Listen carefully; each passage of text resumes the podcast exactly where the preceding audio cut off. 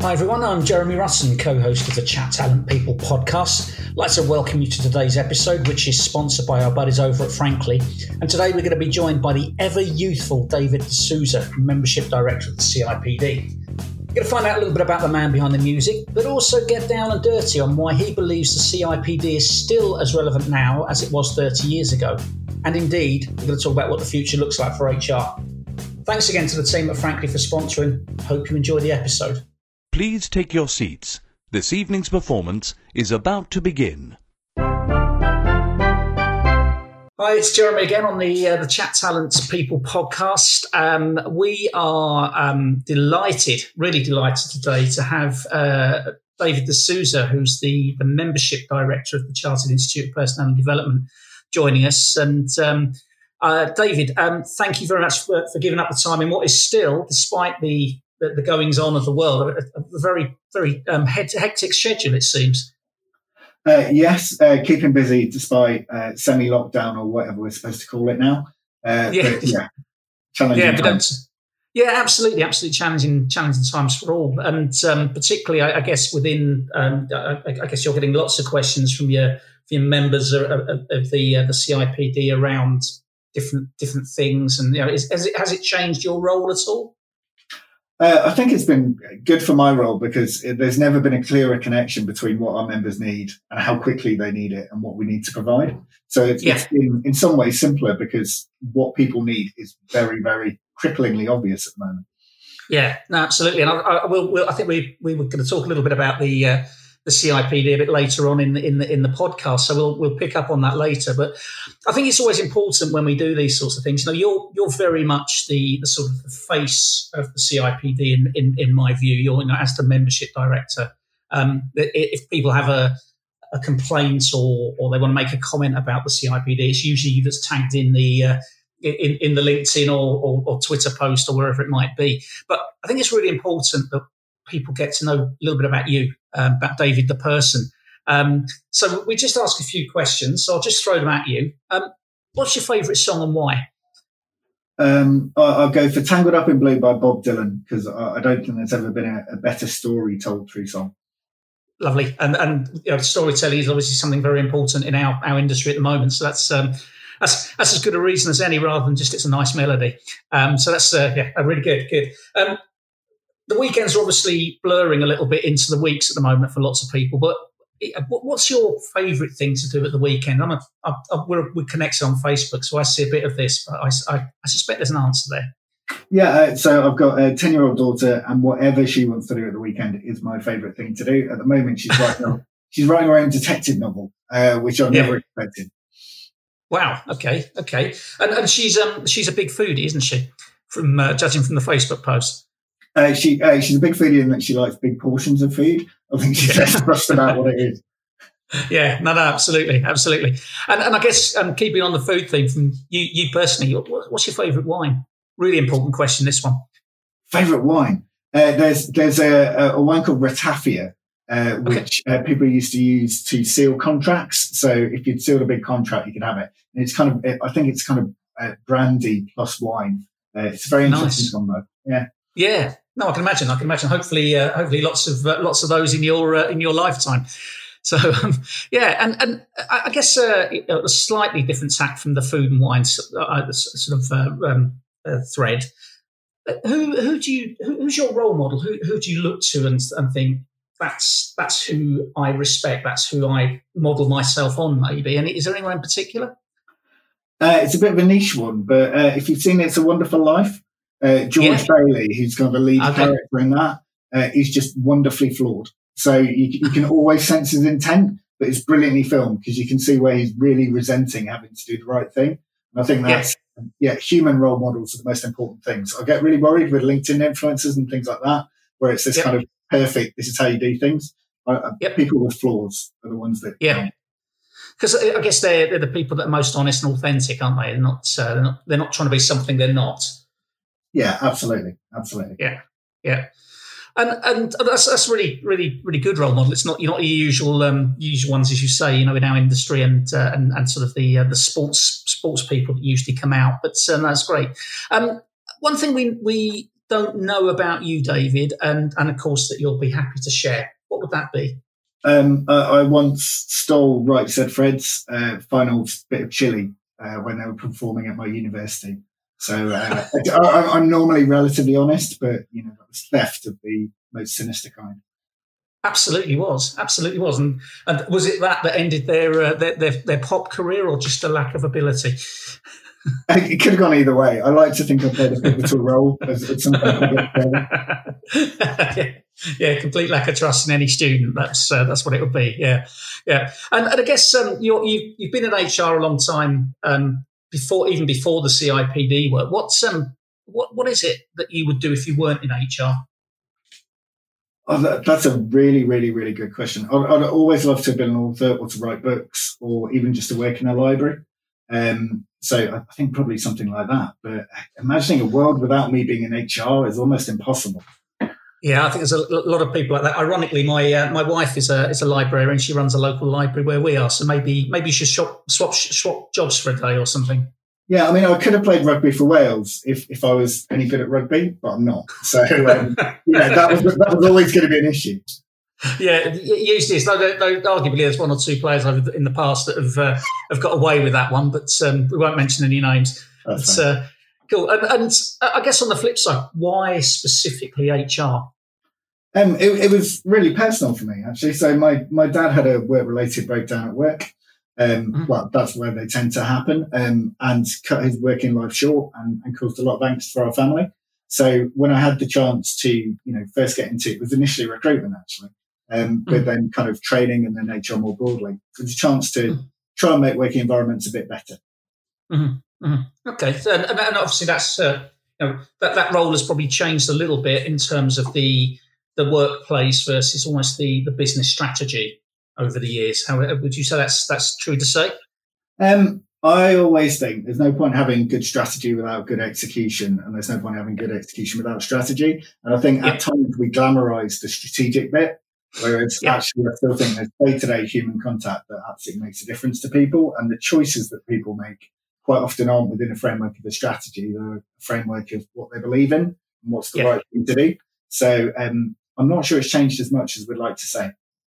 Okay, that's a really interesting, because that's what thought leadership would have us believe, but that's why they're thought leaders and not necessarily practitioners. But that's for another day, hey, David? Absolutely.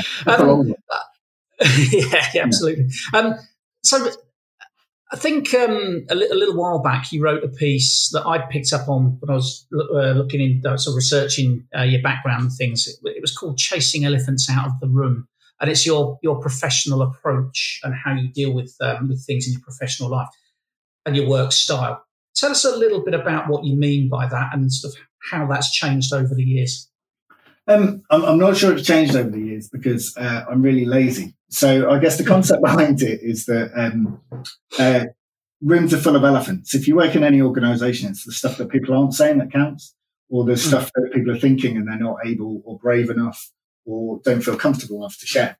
So I've always found my career to be a lot simpler if I just say either what's on my mind or help other people voice what's on their minds, because organisations can then deal with the reality of what's going on. So whether that's people are suspicious or sceptical about the strategy, whether that's someone's, something's really not working out for them, if you can bring that stuff to the surface, you can deal with it. If not, it just anchors you and the room gradually fills up with those elephants until people struggle to breathe and certainly struggle to do what's needed. Yeah. Yeah, and my that's going to refer to my wife. She used to work for one of the big airlines, and they had a concept of the full and the empty glass, and it was your mental capacity to deal with things, and it was obviously the fuller your glass get. And that they had a phrase where they knew they were in trouble individually, and they would say to someone, "My glass is about to overflow."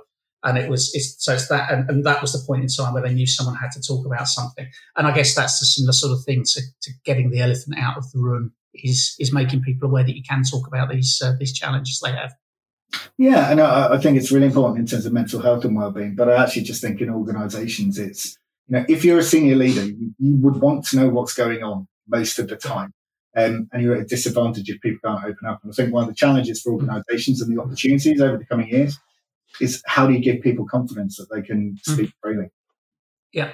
Because I guess without the freedom of speech and the ability to understand the challenges that the business is facing on the ground, you don't move a business forward.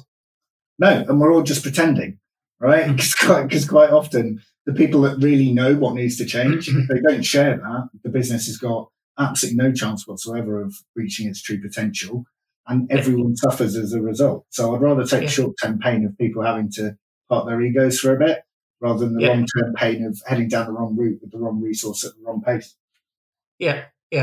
Now, I guess that's the time to bring back in the question. We started talking about the CIPD earlier, and there's been quite a bit of I guess slightly negative PR, if you want to call it, on LinkedIn particularly, where there's been some fairly senior people within HR that have asked the question, and this is where I alluded to you being the sort of the face of the CIPD to a certain extent, because you're usually the one that's tagged on this sort of question.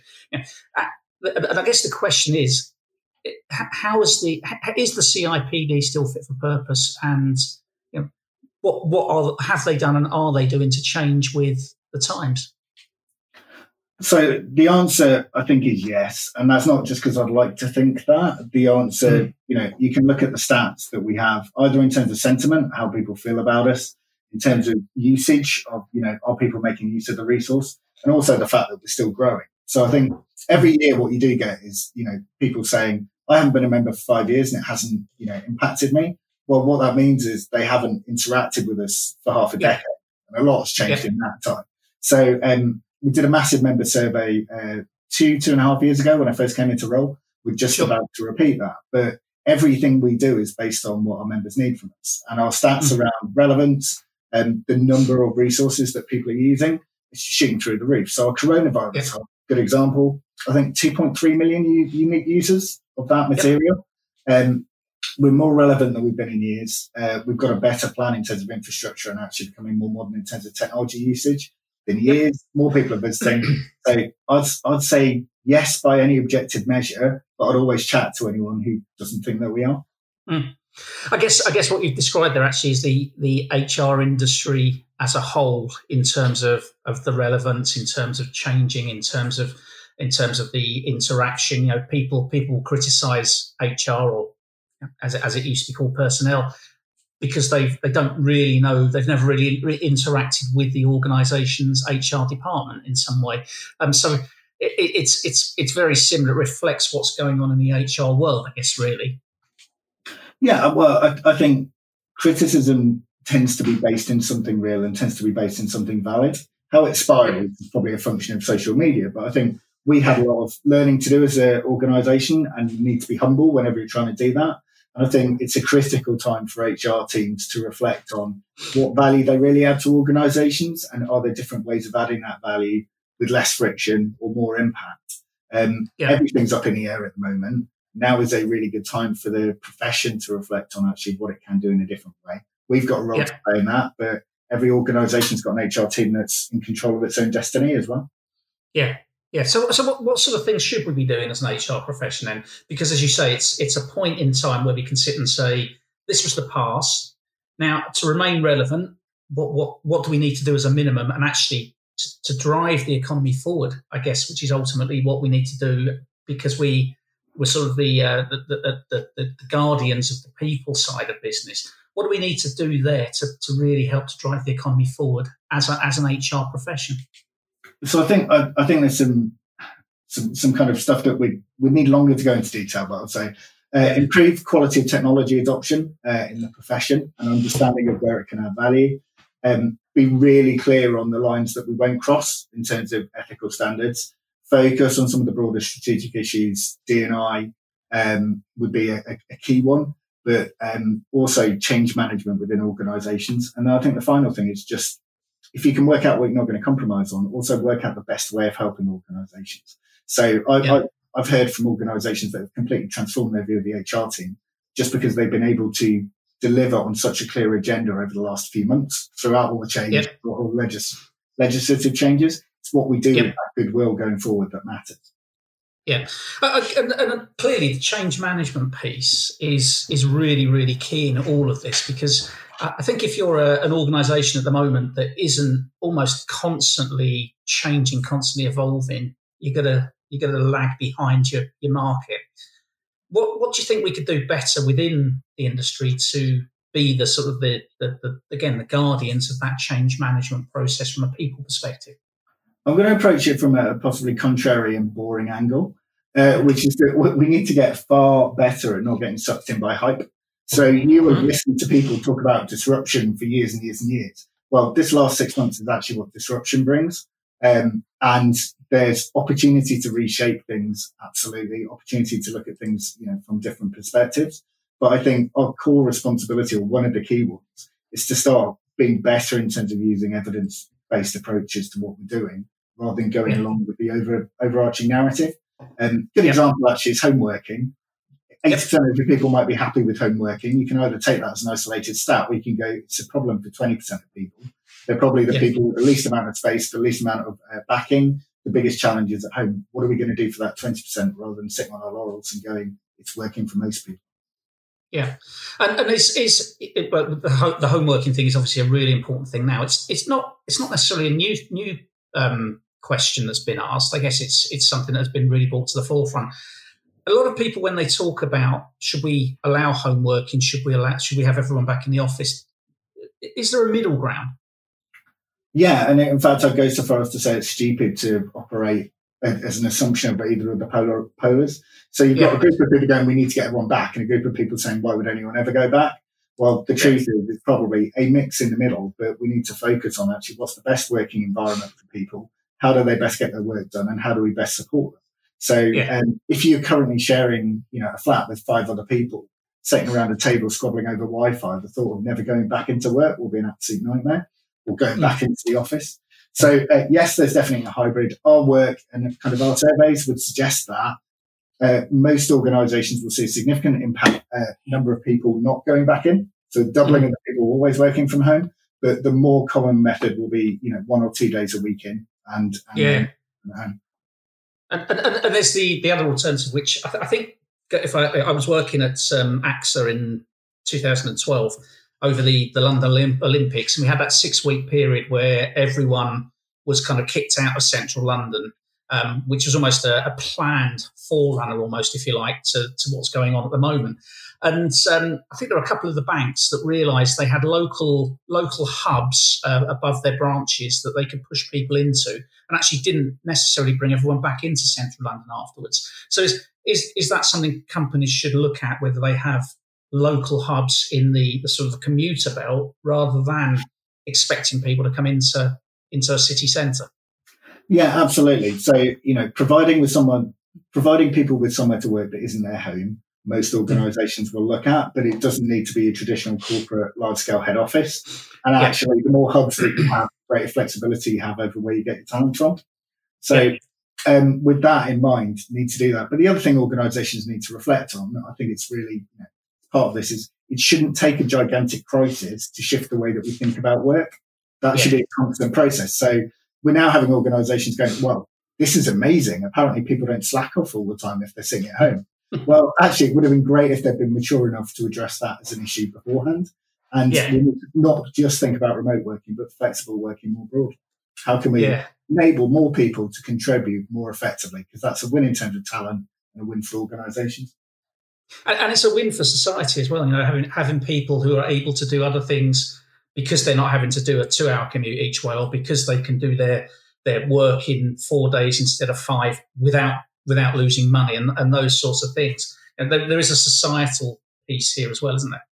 Yeah, I mean, at the CIPD, we talk about championing better work and working lives. And that is, you know, part of what we're trying to do is break down that perception that it's either a win for the company or a win for the people in it. Because actually, if work's better quality for people, then you're going to get better output from them. And then that output adds up to a healthier economy as a whole. So societally, it makes a massive difference. But also in terms of equality, in terms of access to good work, that's been a perennial problem, particularly in the UK. That's something that we can address through, hopefully, some of this change. Yeah, yeah. Okay, excellent. I was going to then move on to the piece about the lack of need to be present, but I think we've actually talked around that quite a bit, haven't we? So From your perspective, Dave, what do you think will be the biggest challenges other than this sort of remote working piece for HR going forward?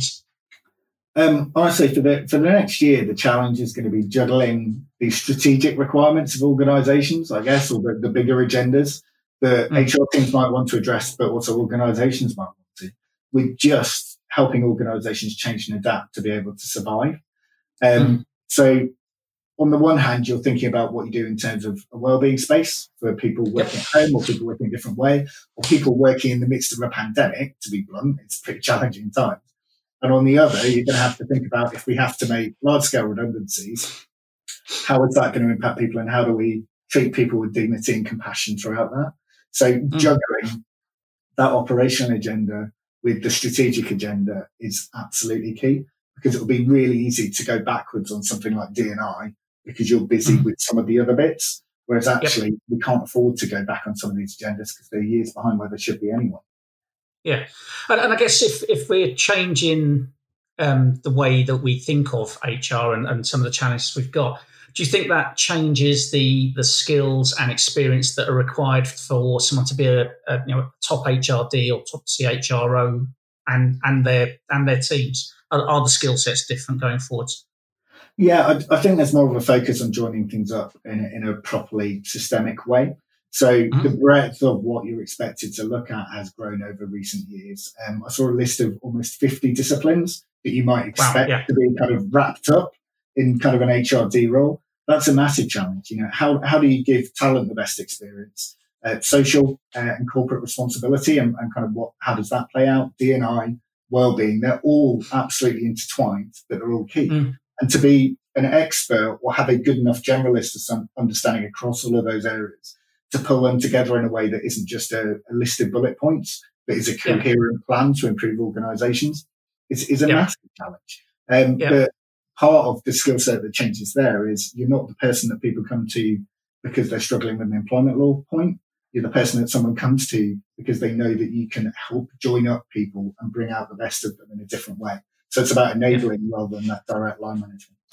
Yeah. And is there potentially then with these sort of split into more niche specialisms, if you like, is there the need for an HRD, CHRO to be a really good procurer of services, for example, so that actually rather than recruiting I don't know, we've used D&I as an example, rather than recruiting a D&I specialist, they may connect with an external company to provide that service?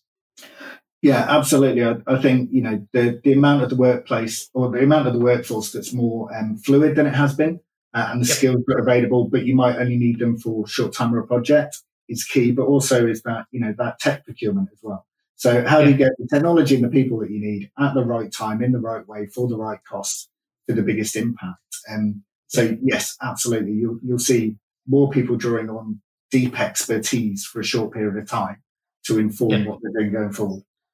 Yeah, and that's something that people shouldn't be scared of. That's a necessary part of the changing role of HR, I guess. Yeah, far from scared of it. I think the organisations that succeed will be the ones that embrace that and recognise that actually, if they think about problem solving in a more fluid way. What problem are you trying to solve? What's the best way of solving that problem? What else needs to change? Then actually, you open up your options far more than working within a traditional structure in a quite kind of battened down way. Yeah, excellent. David, that's been some really interesting insight there. That's flown through, actually, if I'm honest, from talking a little bit about yourself and finding out about what your favourite wine is and everything like that. But I think there's some really, really interesting and pretty key points that you've raised for HR professionals across the full hire to retire spectrum. And we talk a lot about technology and strategy and things, but I think one that really stuck out for me there was we haven't actually changed as much as we think we have, and that's a really interesting point to finish on. That, you know, let's go back to basics. Would you say sometimes? Well, I think we're solving age-old problems, but we should be doing it with the most modern of tools. And I think that's where people get confused between the two things. Not you know, whether you call it employee experience, talent experience, employee satisfaction, employee motivation, employee engagement. been pretty much the same problem, you know, in perpetuity forever. How do you find the best people? How do you hire the best people? How do you keep the best people? How do you make the most out of them? And how do you treat them well? Was the same issues we were facing 20 years ago. The complexity of the landscape might shift a bit, but probably not as much as we're told at times. Yeah, brilliant. David, thank you very much for your time today. That's been, as I say, really interesting. And best of luck in your future time with the CIPD. And we look forward to speaking to you in the near future. Really good to speak to you. Thanks a lot. Bye-bye. Thanks a lot. Bye-bye. Thanks for listening to this podcast. Head over to chattalent.com for more blogs, vlogs, webinars, and other great content about HR, talent, and recruiting. Everything you could possibly need. Enjoy!